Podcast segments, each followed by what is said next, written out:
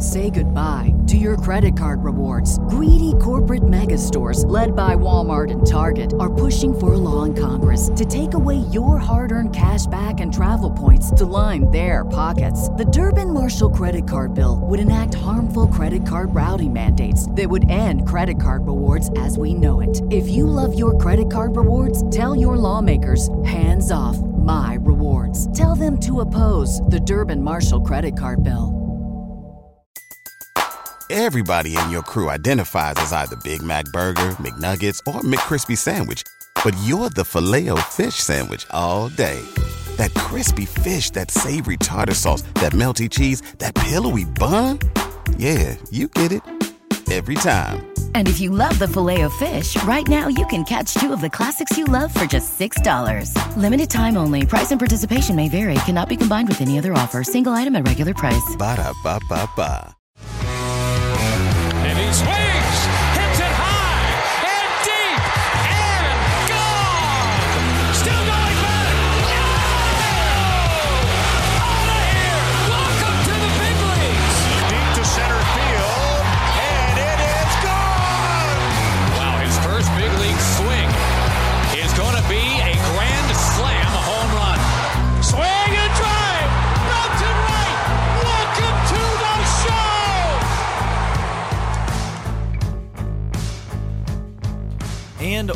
welcome back to the Call Up, your go to podcast on the future stars of Major League Baseball. As always, I'm your host, Aram Leighton. And in today's episode, we have a really awesome interview with Alec Burleson of the St. Louis Cardinals organization. Alec is just honestly the man. I'm just going to put it point blank. He's one of the coolest guys I've talked to in the minor leagues and also just incredibly soft spoken, humble guy that is putting up ridiculous numbers. And I think I mentioned his numbers several times through the episode just because they're so ridiculous and fun to say. Uh, but the guy's doing a little bit of everything. He's hitting for average, he's hitting for power. He has been very, very impressive. And in just his second season to already be, his second professional season, that is, to already be in his second stint of AAA ball, making it up to AAA last year, is absolutely ridiculous and a testament to one, how advanced this guy is as a hitter, but two, uh, his just mental wherewithal, his, and you'll see that in the interview, just how smart of a player he is, how mature he is, and how he's able to learn from his experiences and really uh, take from some of the best minds in baseball and really lean on other veterans and take whatever he can. And that's a great sign of a smart player who is always willing to learn. And I don't think it's a coincidence that Alec Burleson, of course, very physically talented, is taking his game to the next level because of the mental side of things as well. And he was very honest and open about a lot of that through this interview. Before I cut to that, I wanted to talk briefly about Vinny Pasquantino, who gets the call up for the Kansas City Royals. Of course, somebody had to move out to get Vinny up there. Carlos Santana was traded. I'll talk about that return in a second because there is a little bit of intrigue there, but just so excited for Vinny Pasquantino, a guy that, you know, we've been talking about for a long time on this podcast, all the way back to when it was still locked on MLB prospects. I mean, we've been talking about Vinny Pasquantino ad nauseum as one of the most underrated prospects in baseball and one of those guys that really led me to uh, start looking into more players who have that Ty France type of effect that just really hit for power, for average, and get overlooked because they don't have the freakish tools. Pasquantino departs AAA, hitting 280, 372, 576, and that's even after a little bit of a rough stretch relative to what we're used to with Vinny, but 18 home runs, more walks than strikeouts still. Uh, he is just a phenomenal, phenomenal hitter, and I'm expecting it to translate to the big league level. And I think that Royals fans are really going to love the 6'4, 250 pound Italian who is a ton of fun to watch and has the charisma on the field as well uh, to become a fan favorite very quickly. Carlos Santana shipped out. He goes to Seattle, uh, which, you know, Seattle's kind of just trying to figure it out and see how they can survive. And it makes sense that they wanted to go make this move because their season is getting away from them quickly. And as I was talking about, ironically, Ty France himself uh, got injured and he's on the IL for at least the 10 day IL for now. He's going to probably be out for a couple weeks. And the Mariners need to replace some sort of production at first base, so they go out and get Carlos Santana, who you know still walks with the best of them. Uh, but I, I, don't know how much he can offer them offensively, but he helps get them through this stretch. Hopefully, uh, the return doesn't really hurt a Mariners organization or a Mariners farm system that is one of the best in all of baseball, but they do give up uh, two intriguing guys, relatively speaking. Will Fleming has the most upside, but he's also the furthest away from the big leagues. Six six right handed pitcher who has a very solid slider and a two seamer with a ton of run. They continue to try him as a starter right now, and he hasn't been great. A 4.92 ERA so far in low A as a 23 year old. Uh, he's a college guy out of Wake Forest, so uh, you'd like to see him a little bit further along in his development. But as a six foot six guy, sometimes those guys are slower to develop. I'd like to see him as a bullpen arm with the tailing fastball and the slider. Right now, the fastball is 93 to 95. I assume as a starter, might maybe ticks up 94, 96. Hopefully, maybe can even grab a 97. That stuff will play up if the slider also ticks up a little bit velo wise as well. Looking at the other piece, Wyatt Mills. That's a guy that's already seen some big league time. He, he was in the Mariners bullpen a little bit this year, eight and two thirds innings, and held his own, but has been really solid in AAA through his 19 and two thirds, punching out 17, walking seven, but pitching to a 186 ERA and a .966 WHIP.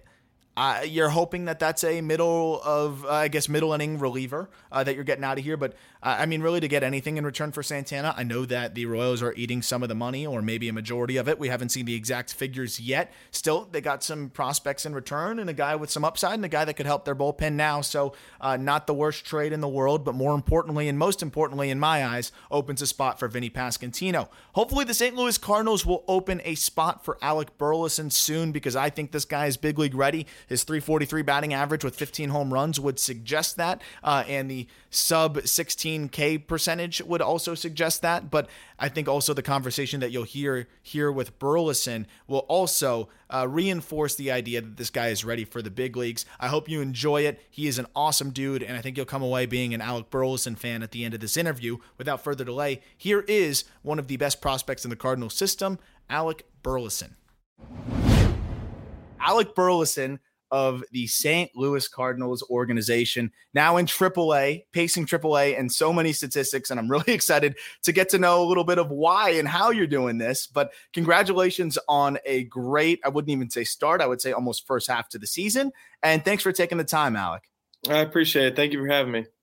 So let's just start with an easy one, a little softball question. Just how have you been feeling so far this year, man? Because it seems like you're seeing the ball well, you're swinging it well, and you've just kind of picked up right where you've left off, or if anything, kind of leveled up from last year. Uh, already in AAA, you tasted AAA last year. Now your second stint there. You know, how's that been now? Getting your second look at at the basically highest level below the minor or below the big leagues. Yeah, I think it's um, you know taking that you know month month and a half I had last year into this year, and um, you know I think at the end of the year last year I struggled a little bit um, you know, maybe have lost a little bit of steam. I think uh, it being my first, um, you know, professional season and kind of losing steam there at the end. Um, but yeah, just taking that experience and and we had we had basically the same guys and the same the same staff here too. Um, so just be, being able to have them and being being somewhere comfortable and um, but yeah, it's been great. It's been a great first half. Can you talk a little bit about that losing steam? Because you were a two way player in college. I referenced you a lot after our first interview where you talked about just how much it helped you as a hitter to stop to stop pitching and really just be able to focus on that on that masher strength and not have to worry as much about you know the pitchers uh, workouts and things like that. And we had Matt Mervis on. Uh, who's in the Cubs organization, pitched a little bit at Duke, and he just said not having to worry about my arm care routine was was just a big, uh, you know, reprieve as well. But also just the the energy side of things, right? You've never played that many games in a row. Is, is that what you're referencing there, where you just kind of run out of gas a little bit because you've never really tasted anything like that, right? You, you, you played more than 120 games, I believe, last year. Was that somewhat of the the I guess run out of gas or tired at the end of the season that you felt, or was it just a culmination of things in that first professional season? No, I think that was the biggest thing. Is you know coming from college, playing 56 games maybe maybe 60 games, um, and then you turn around and, and play 120 games, um, and you're playing every day. It's not like in college where you're playing 50 to 60 games, you know, three a week, four a week. Yeah. We're, we're, playing six a week, um, and you know, the biggest thing is taking care of your body and um, you know fueling your body with with you know good meals, good food, and hydration and stuff. And I think that um, you know, I took that for granted last year, and um, you know, carrying that into this year. Obviously, it's easy at the beginning of the season, and I feel like I've been, um, you know, on top of that um, at the beginning of the season. But it's really going to, you know, matter at the end when, you know, you're you're 80, 90, 100 games in, and and you have to try and finish the season strong, and um, your body's telling you different things, but um, yeah, I think that's the biggest thing that I'm carrying in is taking care of my body and making sure that I'm ready to go every day.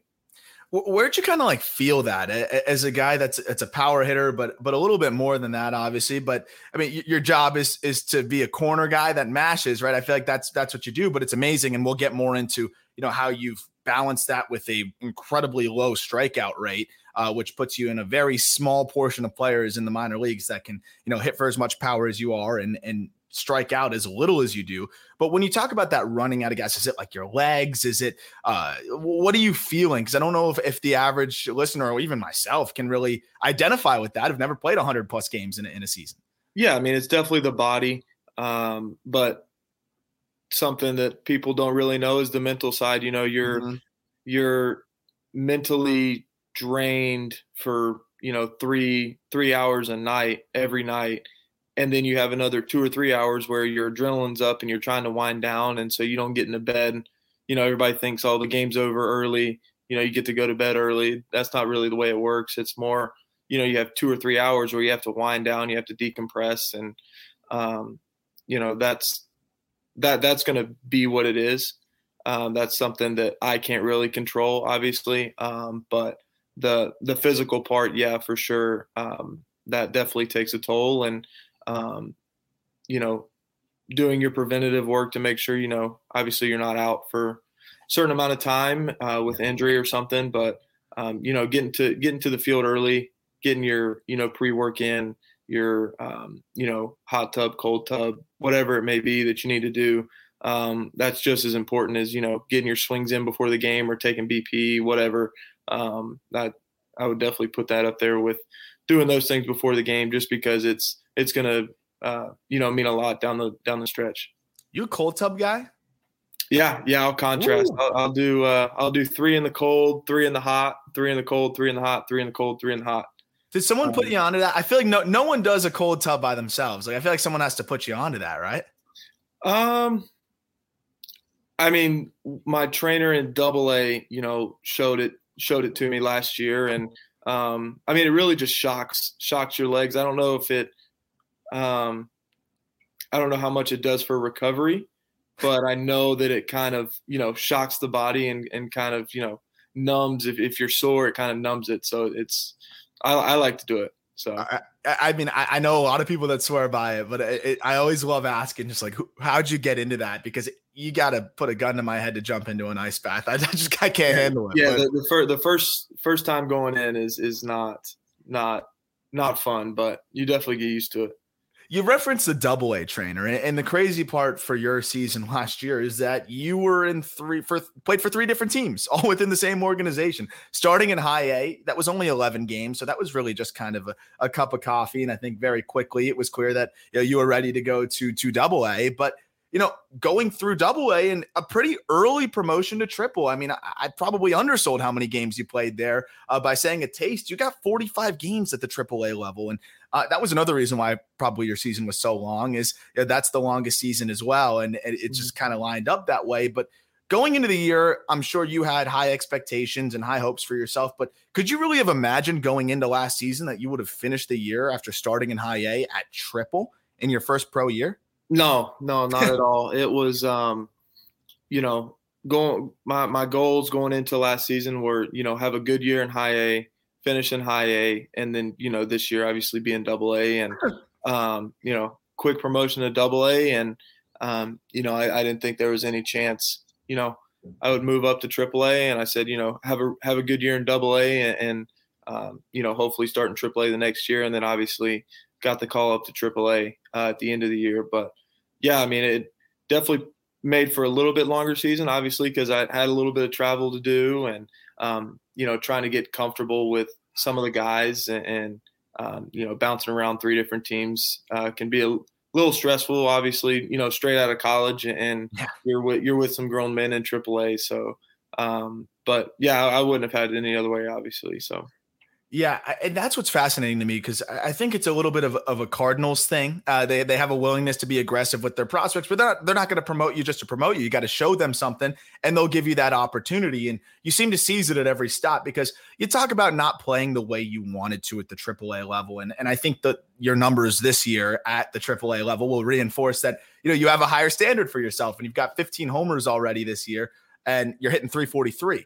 Last season at the AAA level I was honestly really impressed because to, to, do what you did, to start in high A, like you said, and and really be able to make it to triple, to, to walk 10% of the time, to only strike out less than 16% of the time. You know, what was it for you that you felt like just wasn't quite there? Because you did cut the K rate down and you walked more, which generally is an indication of of things going well, but you know, the overall slash line maybe not quite where you wanted it to be. Was that just more fatigued swings, but you felt like you were seeing the ball well? Or, you know, what was it for you that, you know, didn't quite get the counting stats and the the overall slash line where you wanted it to be, but the swing and miss and and in terms of of just getting on base seemed to be pretty strong overall. Yeah, I, I think the physical part had had something to do with it, um, but I think it had more to do with you know I was pressing. You know, I, I maybe not maybe didn't feel like I should have been there. Maybe that's that's um, fair. I mean, um, we all have those moments. I think in any yeah. aspect of life. Yeah, and, and um, you know, I was obviously there for a reason, and I knew that. But it was the fact of you know I'm here my first year. You know, most guys don't do this, so I was trying to you know press and, and do more than I should have, and um, you know, taking that into this year, obviously it's it's a long season, so there's no real real reason to do that. I mean, I'm going to play every day. I'm going to get more opportunities, and um, and I think that was a part of it last year. You know, I, I started to press and started to um, you know not hit as well. Uh, defense wasn't as good, and I started not playing every day, so that gave me um, you know a little bit more of okay when I do get in the lineup, I have to do more so that I play more, and that didn't that didn't work out either. So um, you know, I think it was a, a comfortability thing. Um, obviously, the guys were great last year, but um, I think it was a lot of different factors that went into that. And, you know, identifying those factors and, and taking those into this year, I think it really helped too.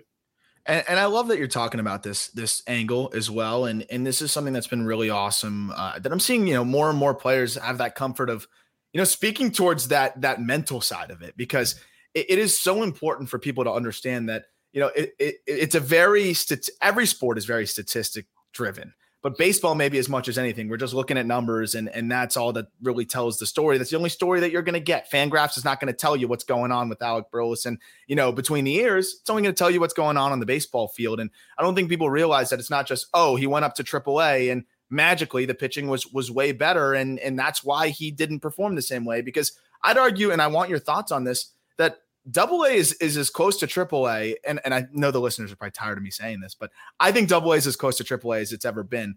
What are your thoughts on that? And then I also wanted to ask you just, you know, what do you think enabled you to be able to, you know, climb those three levels in one year, like you said, when you weren't even expecting to do so? Um, I mean, I they're definitely similar. I don't think they're far off, double A and triple A. Um, I think you see in AAA a lot more polished pitchers yeah. um, and hitters, obviously. Um, I think in Double A, guys are still trying to figure out um, kind of who they are as a as a hitter or as a pitcher. Um, and in AAA, they figured that out. Now it's just trying to perfect that and obviously make it to the next level. Um, but yeah, I mean, there's not there's not too much too much off between the two. I wouldn't say. I just think it's, um, you know, as a hitter for me, I think that if you have a weakness in AAA, they're going to they're going to throw to that weakness. Um, and in Double A, they may throw to it, you know, one AB, and then they'll try and use their stuff to get you out.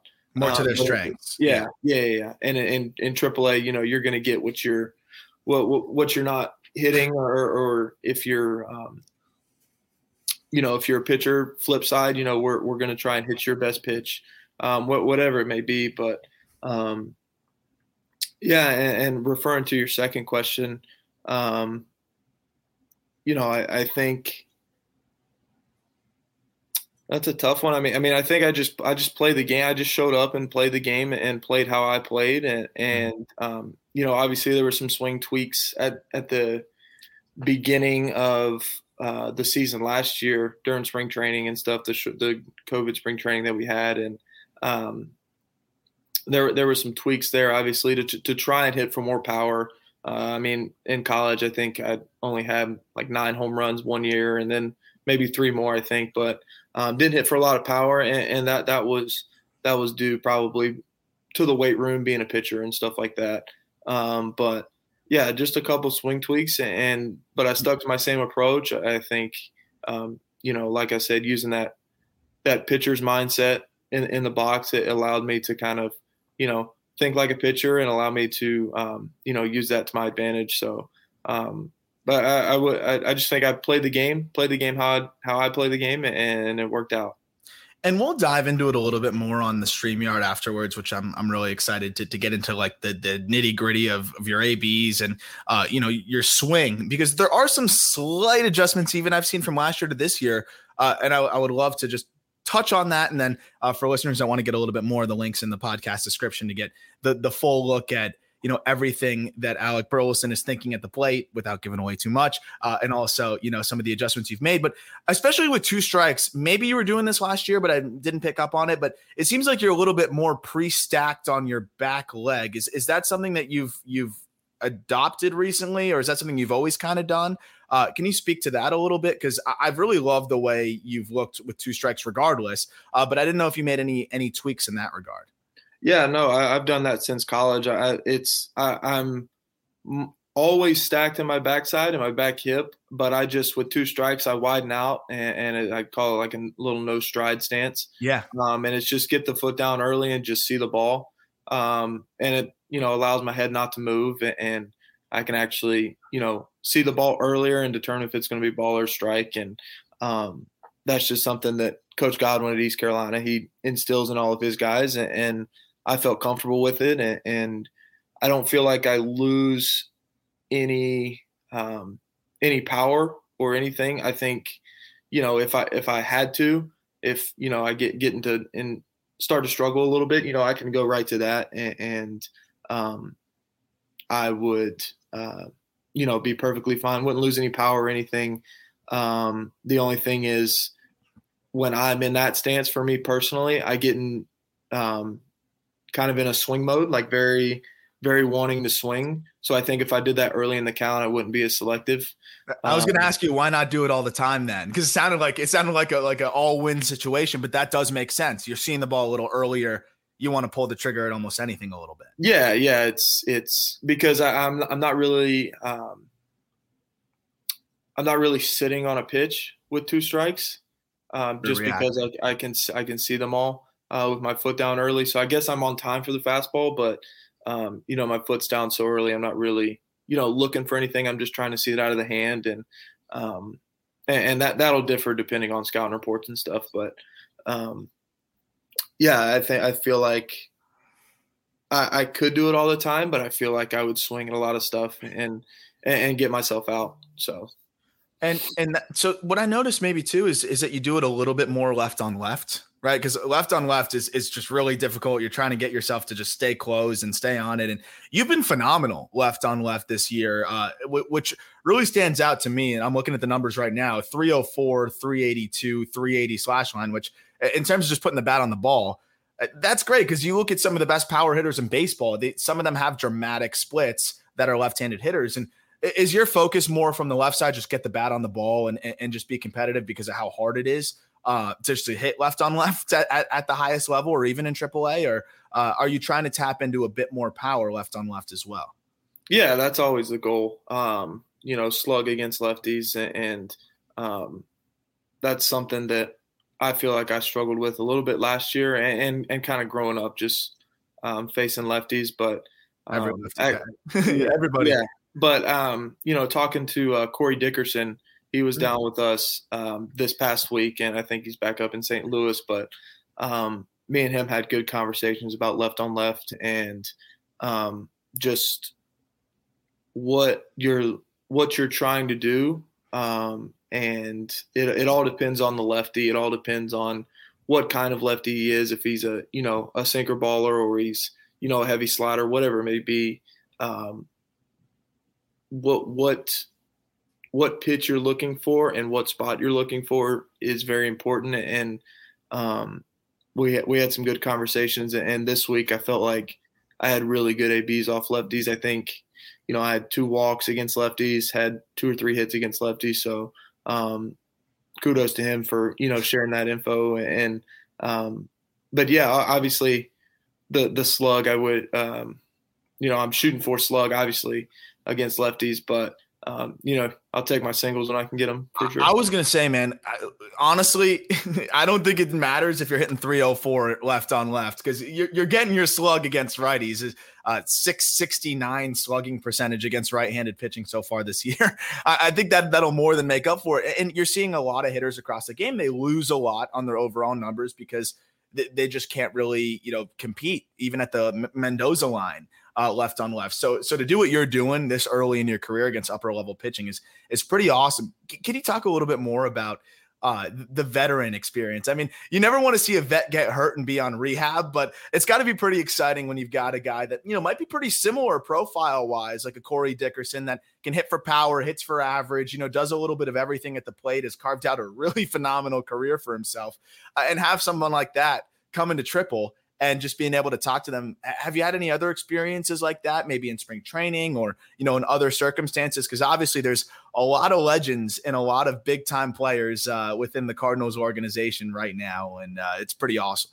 Yeah. Yeah. I mean, in spring training, you know, you I uh, was around a lot of those guys. And, um, you know, this year we've had uh, O'Neill come down. We've had, uh, Carlson come down, and we've had Dickerson come down, and um, I think the best comp would be Dickerson for me, just the way, and and not like numbers wise or whatever, but just his swing, um, and and his thought process in the box is very similar to what I'm what I try and do, and it, it was really good to um, kind of pick his brain a little bit. He actually took all of us out to uh, all the outfielders out to dinner one night. And, I was going to ask him what, what, what did he what was the spread or what was the what was the food situation because I know that's typically uh, the, the, mo.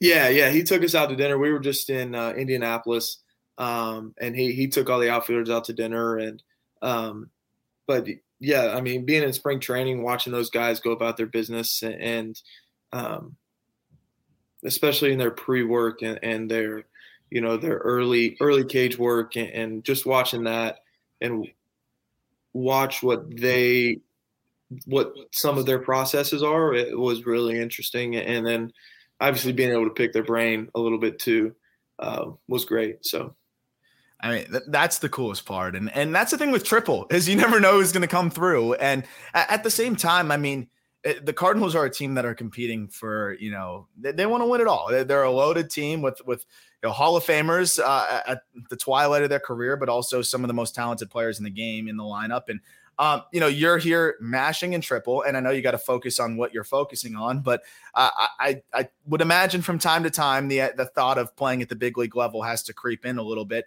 You talk about pressing last year in triple.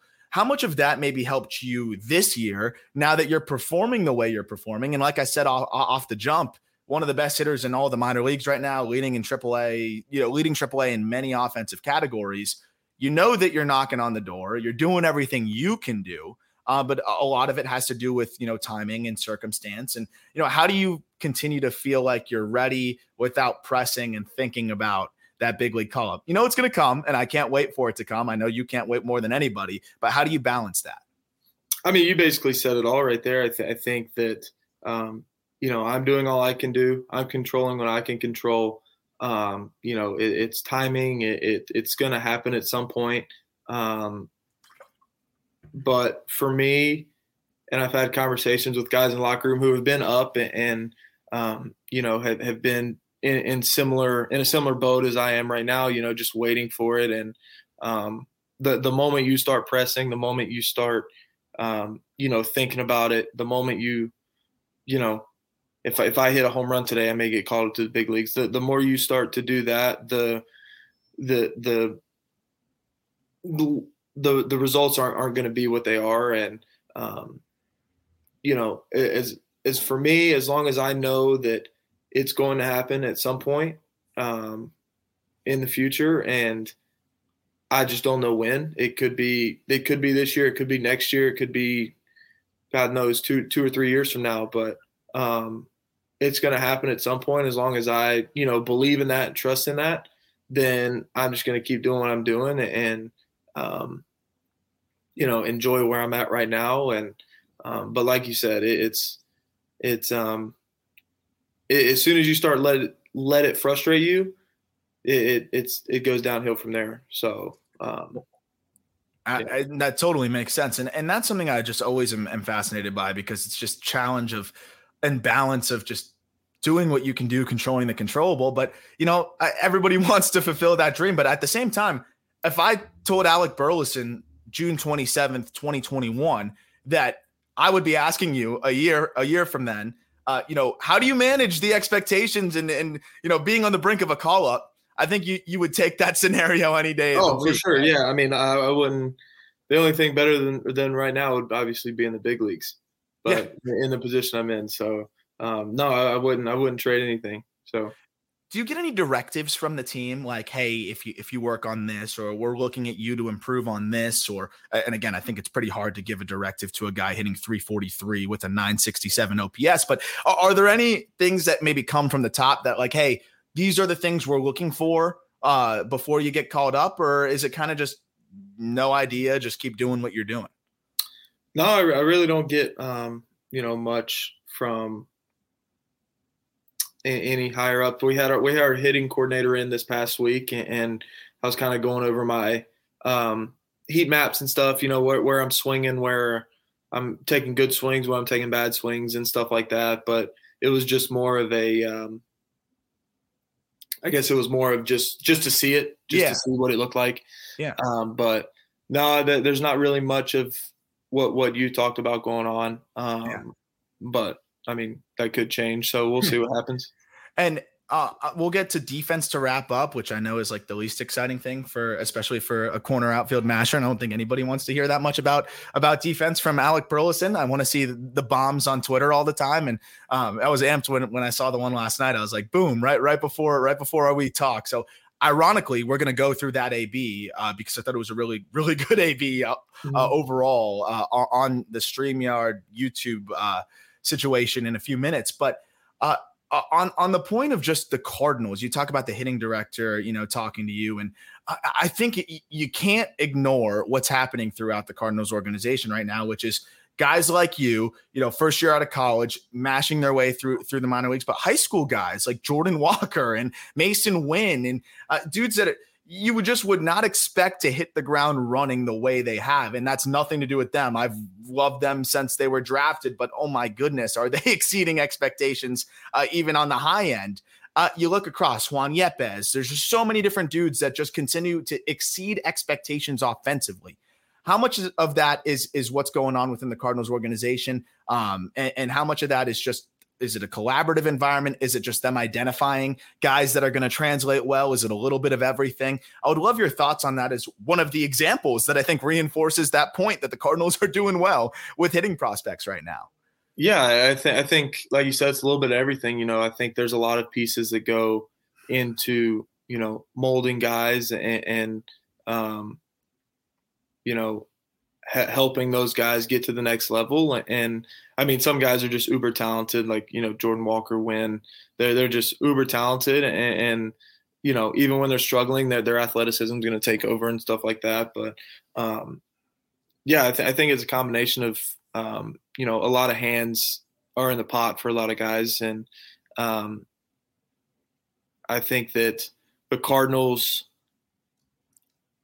really put together their guys, if that makes sense. Yeah, no, um, You know, they're they're, they're really um, kind of all in for you know turning turning guys that are that are okay at baseball into re- really good baseball players, and and I credit some of my some of my success to, to the Cardinals for sure. Um, and obviously I've had a lot of hands touch me through college and growing up, but um, no, the, the Cardinals are great, you know, and and they want the the all around player. They want the the guy who can start every day on defense and you know and and hit um, and, and, can base run. Like they they want all all of all encompassing players, and that's what a lot of these guys are. And um, it's it's fun to watch some of these guys for sure. So you kind of lead me into the final topic here, and, and, that's the defensive side of things. Obviously, you were a two-way player at ECU, so there's no question on the arm. Uh, but now be really full time in, in, the outfield, and I, if I'm not mistaken, you played a little bit of, of first base and uh, bounce between left and right in college. Yeah, yeah, I was mo- mostly first. Yeah, um, but I, I, would I played some outfield in college. So. Even more so then you know that that adjustment to being a full-time outfielder and a full-time you know upper minor le- minor league level outfielder. Uh, ball comes off differently. I think the outfields are a little bit more cavernous. Uh, th- there's a lot more that goes into it. How has that been for you, especially at the upper levels? Uh, you know, I, I would. We're going to talk about it again on YouTube. I want to talk about how the ball flies in AAA, maybe compared to other levels. Of course, you love that as a hitter. Might be a little bit more challenging as a fielder. How's your adaptation been uh, and just continued development on the defensive side of things? Because again, everyone's looking at you to match, but at the end of the day, you, you got to defend as well uh, in today's game. And as you said, the Cardinals really do put a lot of importance in that. Yeah, I, th- I think last year, you know, I kind of just hit my way through, um, and, and you know that covered up some defensive mistakes and stuff, and, and um, you know, this year going into spring training, I got down there a couple weeks early. Obviously, uh, the lockout was going on, so there was there were some guys down there um, that were able to be down there with us, and, and um, it, it's really just taking pride in your pre-work, like your um, when you're a BP and you're reading balls off the bat. I mean, that's for for an outfielder. That's when you get your best reads.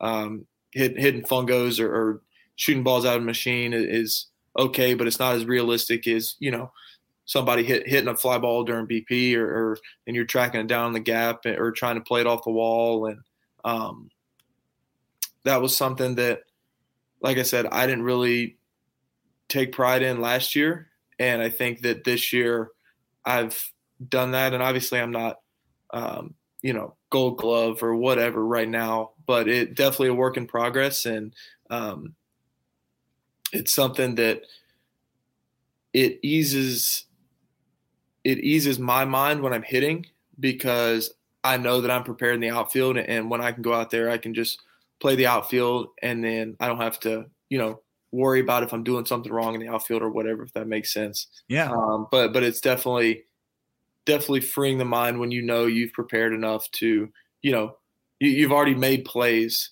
that you need to make in the game. You've already done them in practice, so there's no no real reason to you know worry about them.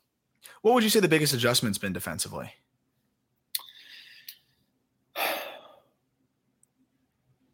I guess just you know being an everyday outfielder, um, and, and, obviously in AAA you've got got some guys that can hit, and, and it, it's is getting those reads um, because every like like you said, every park's different. Every um, you know guy guy's different, um, and just really getting comfortable out there. I you know I think most of last year I, I, wasn't very comfortable in the outfield. I was just trying not to mess up. And this year, like I, I want the ball to hit to the ball hit to me. Like I, I want to make a play, and um, I think that that's a big adjustment too. You know, you, you want the ball hit to you, so you're you're more prepared to make the play. If you're like, yeah. don't hit the ball to me, then maybe maybe you don't. Maybe you're half a step slower to get to that ball, and you don't make the play, or whatever it may be. Um, so, yeah, for me, I, th- I think wanting wanting the balls hit to me, what was it, it just keeps me locked in and, and keeps me that you know half step quicker. Last question for you. Um, what what is the goal? What kind of baseball player do you want Alec Burleson to be? You know, ten years from now, when we're looking at that big league career, you're you're deep into it. Um, you know, hopefully that's only halfway through your big league career. But you know, what kind of player do you envision Alec Burleson being? Um, I, I just want to be somebody who plays the game the right way. I don't, um, you know, I want to respect the game. um, because it's not easy. It's it's I mean, you you fail more than you succeed, and, and, that's just the way the game is, and that's the beauty of the game is you know, you you fail a lot more than you succeed, and I think that for me, I just want to be known as, somebody who, you know, if I'm in the lineup, I gave that team 100% of that day. And then if I'm in the lineup the next day, I did the same thing. Like I want to, I want to be the same guy that goes out there every single day and play the same way. And, um, you know, that, that was something instilled in me in college. And, um, you know, I kind of brought that with me to pro ball. And, and um, so, I, and obviously I think that's kind of helped me a little bit, you know, showing up every day and, you know, giving my all for that day and then, and then, you know, resetting for the next day. So, um, but yeah, I, th- I think that's kind of really the the main goal for me is just just to be known in that way.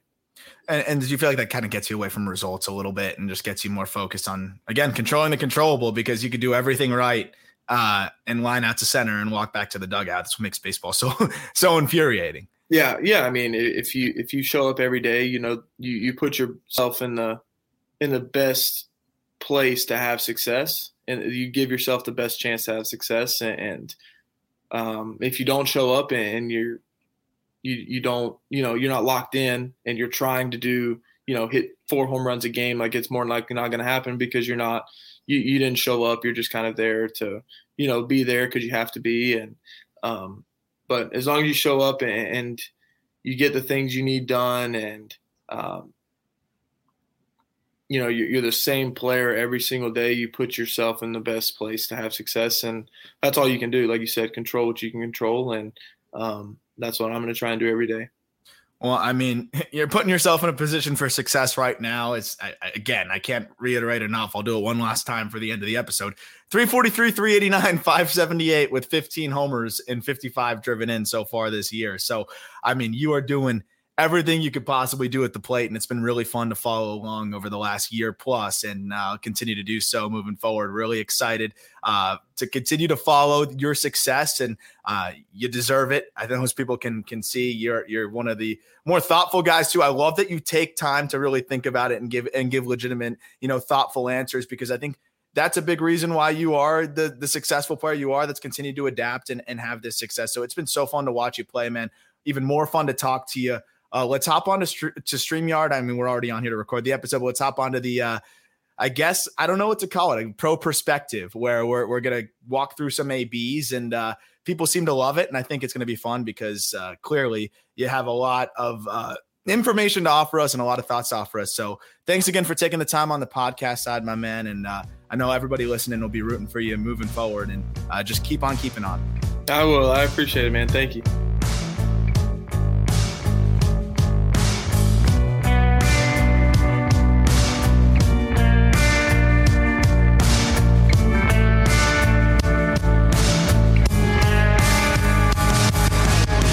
Get ahead of postage rate increases this year with Stamps.com. It's like your own personal post office. Sign up with promo code PROGRAM for a four week trial plus free postage and a free digital scale. No long term commitments or contracts. That's Stamps.com code PROGRAM.